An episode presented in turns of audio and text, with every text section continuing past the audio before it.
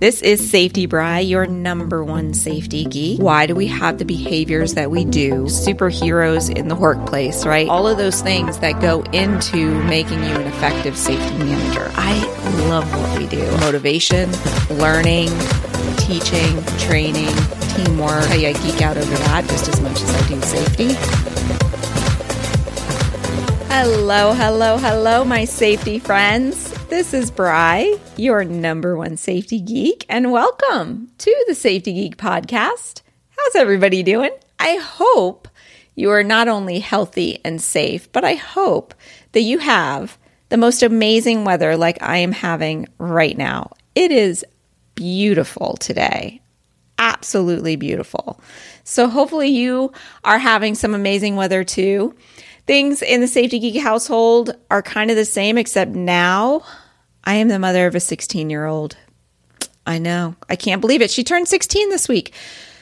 And we were going to do like a whole sweet 16 party and all of that. And um, yeah, not going to do the crowd thing right now. We're just not ready for that. And I'm not letting her get her license just yet either, which she's not eligible to get it for another few weeks because you have to hold your learner's permit for a year. But just between you and I, she's an awful driver. Oh my gosh, it's like super, super scary to be in the car with her. So, and I Smith system the crap out of her driver training. I really have, but she just has not been practicing all that well. And I'm just terrified when I'm in the car with her. So it's making it even worse because, I mean, literally, like she stopped dead in the middle of the road on a four way highway because she didn't see the turning lane. So she just stopped. I thought we were going to get killed. So, anyway, teenage drivers, I'm telling you, it's scary. It is scary. But now I am the mother of a 16 year old. Not that I haven't been before. My son is an adult, but she is my last one in the house. And uh, yeah, feeling old, feeling old. So I am enjoying the sun today and just taking pleasure in the little things. Alrighty, so today what I wanted to talk to you guys about was promoting safety. And this topic can be taken in a couple of different ways. Promoting safety could be building safety awareness, it could be safety incentive programs, it could be like promotions and kickoffs and launch and launches and all of that good stuff. I am going to stay away from incentives on this episode because that is such a large topic that I don't want to go into it much here. I like to keep the episodes relatively short. So we will do an episode just on incentives if I haven't already. I don't think I have. I know I wrote two blog posts on it, but I will definitely do a podcast on it because I have lots and lots of incentive ideas. so, what I wanted to talk about was just safety promotions overall, and that, you know, they really should be part of your program. And you know, we say that safety is part of everything that we do, so it shouldn't be separate, right? So I've had this discussion where, you know, we talk we call things safety meetings and safety posters and safety incentives, right? And when you do that, when you put the word safety in front of everything, you're actually making it a separate entity. And I try not to do that as much as possible but when I talk about safety promotions, I, I want to specifically talk about promoting safe work behaviors and that this should be part of your program. And if you think about it, all departments do some sort of promotion for what they're doing. So the operations department, they'll do like promotions on what their goals are, what their, you know, whatever, however it is they measure success for themselves. It could be you know, pieces made or cases delivered or something like that. I know in the meat industry, we did it by pounds of product. Quality also has their promotion, so they're going to always promote their quality programs, whatever they happen to be. Because I'm more familiar in the food industry, we had SQFs and GMPs and BRCs and all of that good stuff. Uh, your HR department, you know, they're probably promoting, you know, the health insurance, the benefits, if you have any ethics issues, uh, wellness programs, and that's a whole nother topic as well. And wellness should fall under HR and not safety, but safety does benefit from it. So a lot of times wellness falls on safety. So I'm not against us doing wellness programs, but that's just caveat there. anyway, so the purpose of a promotion is to bring awareness to the subject. I just had a thought. Luckily, I have a pop filter, but I'm like, all of this promotion and purpose of promotion, it's probably like popping like crazy in your ear. So I'm sorry. But I do have a pop filter, so I'm sure it's coming out just fine. Anyway, this is important to safety because we are competing, right? So when when HR is promoting the wellness program or promoting not wellness, when they're promoting their health insurance program or the benefits program, it's easy for them to do that promotion because they're just basically selling the employees something. They're saying, "Hey, this is what we got to give you." Safety is promoting things that we're asking employees to change years of poor habits and behaviors. So it's a lot harder. And this is why promoting is so important in what we do. I believe that the way that employees act in the workplace, their ha- their safety habits they currently have, their safety expectations, their safety beliefs that they currently have comes from their past education and their parenting examples, as well as that Superman belief, especially if they're younger employees, where their prefrontal cortex isn't fully developed and they just believe that nothing is ever going to happen to them because their risk assessing part of their brain is not fully developed yet. So I think that that's where a lot of the habits come from. So that's what we're fighting as safety managers. So that's why promotion is so important. You have to constantly be reminding them of the behaviors that you want them to be doing. This is why we coach, this is why we observe, right? So, training in general can be a kind of promotion, but we want to look beyond that. So, once we do the training, we then want to reinforce the training with a promotion initiative or an activity or something like that. Basically, what the question is is what are you doing to remind and reinforce the behaviors that you want to see? If you're not doing anything, then your results are not going to be as good. So let's say that you do a training on housekeeping and proper housekeeping, and then you do a promotion on how you're going, you know, to help them improve. Maybe you throw some posters up, stuff like that. And then you maybe throw an incentive into it too. Those activities are going to reinforce that behavior that you want to see of improved housekeeping. Safety promotions in general can be attached to a program, but it could just be overall. What safety signage, safety promotions do you have in your facility? And I had a VPP OSHA inspector one time tell me, and I thought that this was super interesting. They said that when they stand in a facility, no matter where they stand, they want to be able to look around and see where the exit is and where the first aid kit is and some sort of safety signage, whether it be a data plate, um, an engineering sign about weight limits, uh, or lift properly banner, right? It wasn't, it was just something. They wanted to see something. So it didn't matter where you stood in the facility, you should be able to stop, go in a circle, and see those three things where the first aid kit is, how you get to the exit, and safety signage. I actually threw in SDSs as well and put in like how you get to the SDSs too and where those are kept. So safety signage is a is a form of safety promotion. It's a form of awareness. And what safety signage is is not just we'll talk about posters in a minute, but safety signage could be um, like data plates on your equipment. It could be your engineering parameters, you know, how you'll see these in mezzanines and racking and stuff like that, where it's like how much weight could go in here um, any kind kind of storage that is like over um, an office or something like that, like that would be considered like a mezzanine type of storage. A lot of times in um, facilities that have like super high ceilings, they'll create offices, you know, with shorter ceilings for air conditioning reasons.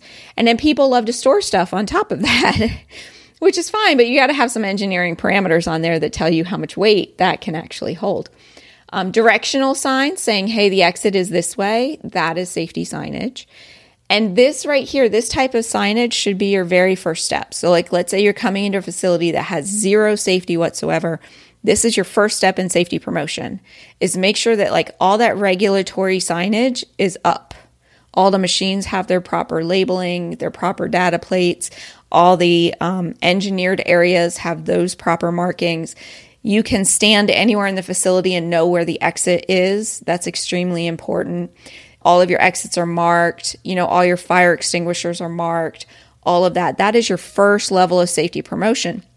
And some people might not think that regulatory signage is is a safety promotion, but it is. Because I'll tell you, if you ever go in a facility without it, when you're used to seeing it, it's very uncomfortable. it is. I've actually been in a couple of them where you walk in and I can automatically feel like something is off.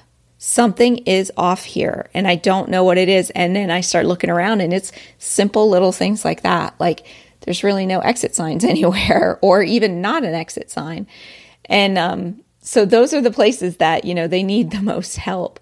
But if you're getting hired into a new facility and that is your step one is make sure all of that is in place the next thing you want to do is add in signage that focuses on changing behavior or reinforcing the behavior that you're training on. And you can do this through posters banners table tents. I love table tents. I will tell you i got a table tent. I didn't a lot of times the table tents are like triangular which is great, you know. But what I found with those is people just kind of push them around and nobody really did anything with them. But you know, when you go into restaurants where the table tent like flips and you get like a different picture on every flip, I got table tents like that. And then every flip was like a different safety little mini poster. And you would see people in the break room just out of boredom flipping through the table tents. I'm telling you, subliminal advertising, my safety friends. You could also put up break room monitors. I like both. I like to have posters, but like let's say you don't want to change the posters that frequently. You can put up a monitor in the break room. There are services that will actually display different posters for you. But if you're like me and most companies don't want to spend the money on these kind of things, you can just run a PowerPoint in a loop and have different posters and things show up by showing a PowerPoint. So that's another way to use a break room monitor and show different safety signage. When you're using posters, you need to make sure that you are changing them regularly. Even even the break room monitor, you want to change what's on there regularly. Otherwise, it becomes less effective. What happens is that our brains become conditioned with what's what they're seeing. So let's say that when you walk into your break room, there's a bulletin board and you put posters on that bulletin board Every day when you walk into the break room, your brain becomes conditioned to see the same poster and it stops paying attention. The minute that poster gets changed and you walk into the break room, they go, Ooh, new poster. What's that? What's that? What? What? It's like squirrel, right? You know, it's like a dog when it sees a squirrel and it's like, Squirrel, new. What's that? I got to read it. So, changing the posters regularly is extremely important. I would say once a week. And here's another tip for you because I love to get employee involvement. I assigned an employee to do it. Once a week, I would have an employee change posters. Or if you have an employee that's on light duty, they're perfect to change posters. And they kind of felt like they were helping the safety department, and it got me a check mark for employee participation. So if you're making your posters yourself, which is definitely a doable, especially if you're on the cheap, make sure that maybe you change the color of the paper every week because it has to be something that looks different. So a lot of times I'll use poster templates to make my own posters and I will have like 13 templates and I will just alternate through the posters through the templates on the poster. And what's so cool is that if you've got like five different bulletin boards, you could take poster 1 that's on bulletin board 1 and just move it to bulletin board 2 and then put poster number 2 on bulletin board 1. So you understand what I'm saying. So that way, that one poster is not only getting used for a week, it's probably getting used for four or five weeks. It is just being alternated by the bulletin board that you have it displayed on. The whole idea is to change what is on that particular board to catch their eye and to catch their brain's attention. Another tip that I would give you is, and that I used all the time, was that I would put a little note on there and we have we've got a thing here in our town, and you might have it in your town. I think it might be a national little thing. It's called Coffee Talk. It's just a little newsletter. You'll see them in all the restaurants. And within that newsletter, every month there is a little guy, and if you can find him and then you submit where you found him, your name gets into a raffle and you get a drawing. So I took that idea and I put it into my safety posters. So I had like a little guy that a little sticker that I would put on one of the posters. And if they told me where the sticker was, then their name got put into a drawing. So it's almost like a Where's Waldo type of thing, but it got people looking for it. So that way, every time posters got changed, they had to go look around at the posters and try to find it. There's an idea to make sure that your posters actually get read. And you have to continue that stuff all up all the time. Otherwise, it, it does um, lose its potency, I guess you could say. Now, you can also personalize your safety promotion by adding in so like let's say you've got your newsletters already or you've got your um, posters and table tents all that in place you have all your regulatory signage your next step would be like adding in a newsletter. And then within the newsletter sharing facility specific information celebrating trending reports or people's birthdays anniversaries making it very personal so that way they read it but also included in the newsletter is you know safety articles and reminders about safety behaviors that you want them to follow. And you could put your little Where, Where's Waldo guy in that, just like in our coffee talk. You could do that too. Another idea is to create a flyer that could go home with them. So if you're promoting like safety at home, and promoting safety at home is extremely important. That might be the next step in your promotion plan because if you can build safe behaviors at home, those will translate to work. If you can get them using a ladder correctly and PPE when they're mowing the grass or using their power tools at home, they're more likely to wear their PPE at work or use the ladder correctly at work, those type of things.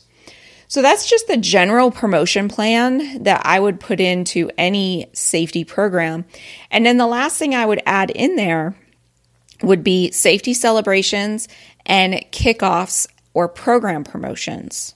So, safety celebrations are like when you reach a certain milestone and you use promotional items to celebrate.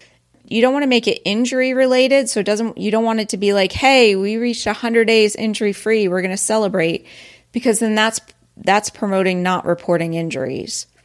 But you could just go, "Hey, do you realize how amazing you guys have been and you're in compliance with safe behaviors and you've been doing such a great job. Our assessments have been coming out great.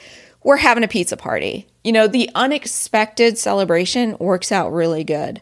Or if you don't track it and you don't share it and you don't have planned milestones that employees know about that like when you do hit the 100 days you can say you guys didn't know this but in the background we were tracking it and we actually hit 100 days injury free so ice cream for everybody. And when you do it unexpectedly without telling them, that's not going to deter injury reporting. But celebrating those little milestones helps promote safety as well. And the other thing is kickoffs and promotions. So let's say that you have a program, either a new program that you're launching, maybe you have a new ergonomics program or something like that, or a new shoe program, and you want to kick it off. You could do it with like a bang, right? So the example that I wrote down to share with you guys is like, let's say that I'm updating my forklift program and I really want to promote it so that way I get more emphasis on it. Like I've been having problems with pedestrians and forklifts. Let me create this promotional event to really bring awareness to it. And I can have a different activity every day that's related to that program. So maybe one day we do like a forklift rodeo with a little RC forklift to build forklift awareness. And as they're racing their forklifts around the break room, their little remote control forklifts around the break room, we could talk about the rules with pedestrians. I could start handing out forklift matchbox cars as a promotional item with like a little sticker or something on it that says, you know, watch out for forklifts and pedestrians need to be making eye contact with the operator whatever. Um, when you go a certain time frame without any pedestrian incidents or anything like that, you can start handing out like zero candy bars. And you can say, hey, we've had zero pedestrian incidents, near misses, or issues with pedestrians. Congratulations, we're zero incidents. I love zero candy bars for that reason. That's about the only reason. They're like the perfect safety candy bar, aren't they? and here's my favorite thing with forklifts that I wanted to share with you too. It isn't as real life as it sounds. I guess you probably could get a bone that that uh, wasn't dried up, but okay. So here's the idea: you get a dog bone. You know how when you go to like PetSmart or something and they have the dog bones and they're like huge, like those massive dog bones, really big ones. And you want it to be a really big one because it's it's more impactful. And you do a demonstration of what happens to the bone when a forklift runs it over it is like one of those eye opening, like make sure everybody wears eye protection while you're doing this. But it's a lot of fun and it gets people to realize that, you know, the forklift is going to crush you. You do, you do, you respect that forklift. You do not walk in front of it. And what I, what I mean about it not being realistic is those dog bones are generally dried out. So they crush a lot easier. So, I mean, you could get like a bone from the butcher and use one of those as well. It's not as shocking, but you could do that. But it is a great demonstration because, especially with forklifts, because a lot of people and pedestrians don't realize that you know they're heavier than cars and you're not going to stop them with your with your hands or your feet have you guys had that i've had so many operators which you know you got to realize I've, i i had 39 locations so it was there's a lot of operators but i had probably under five operators that like put their hand out as they were like about to run into the racking to try to stop themselves or their foot. Oh, that's a good one. Yeah, put their foot out and try to stop stop the forklift from hitting the racking. Like that's ever going to work. It's a great demonstration to really bring attention to them that like your foot sticking out there is not going to stop that forklift. It's just going to get crushed like this bone. Anyway, promotions like this should be part of your ongoing process. Don't wait until you have regulations ready and in place. I know when you're coming new into a facility, sometimes there's just so much work to do. You're like, oh, I'll get to that later. This is actually a very important thing to have in place because it reminds people how you want them to work. And it's extremely easy to do. Where writing a new program and creating all the materials for it could take you a month. You can get posters up this week. You can print them out yourself if you needed to. So make sure that you are doing some sort of promotion in with your safety stuff as it is. So, anyway, that's what I got for you this week. I hope you don't mind me going off on a tangent. I know I did for a while there, but Anyway, I hope you guys are doing amazing. I will chat with you next week and you have a great day. Bye bye.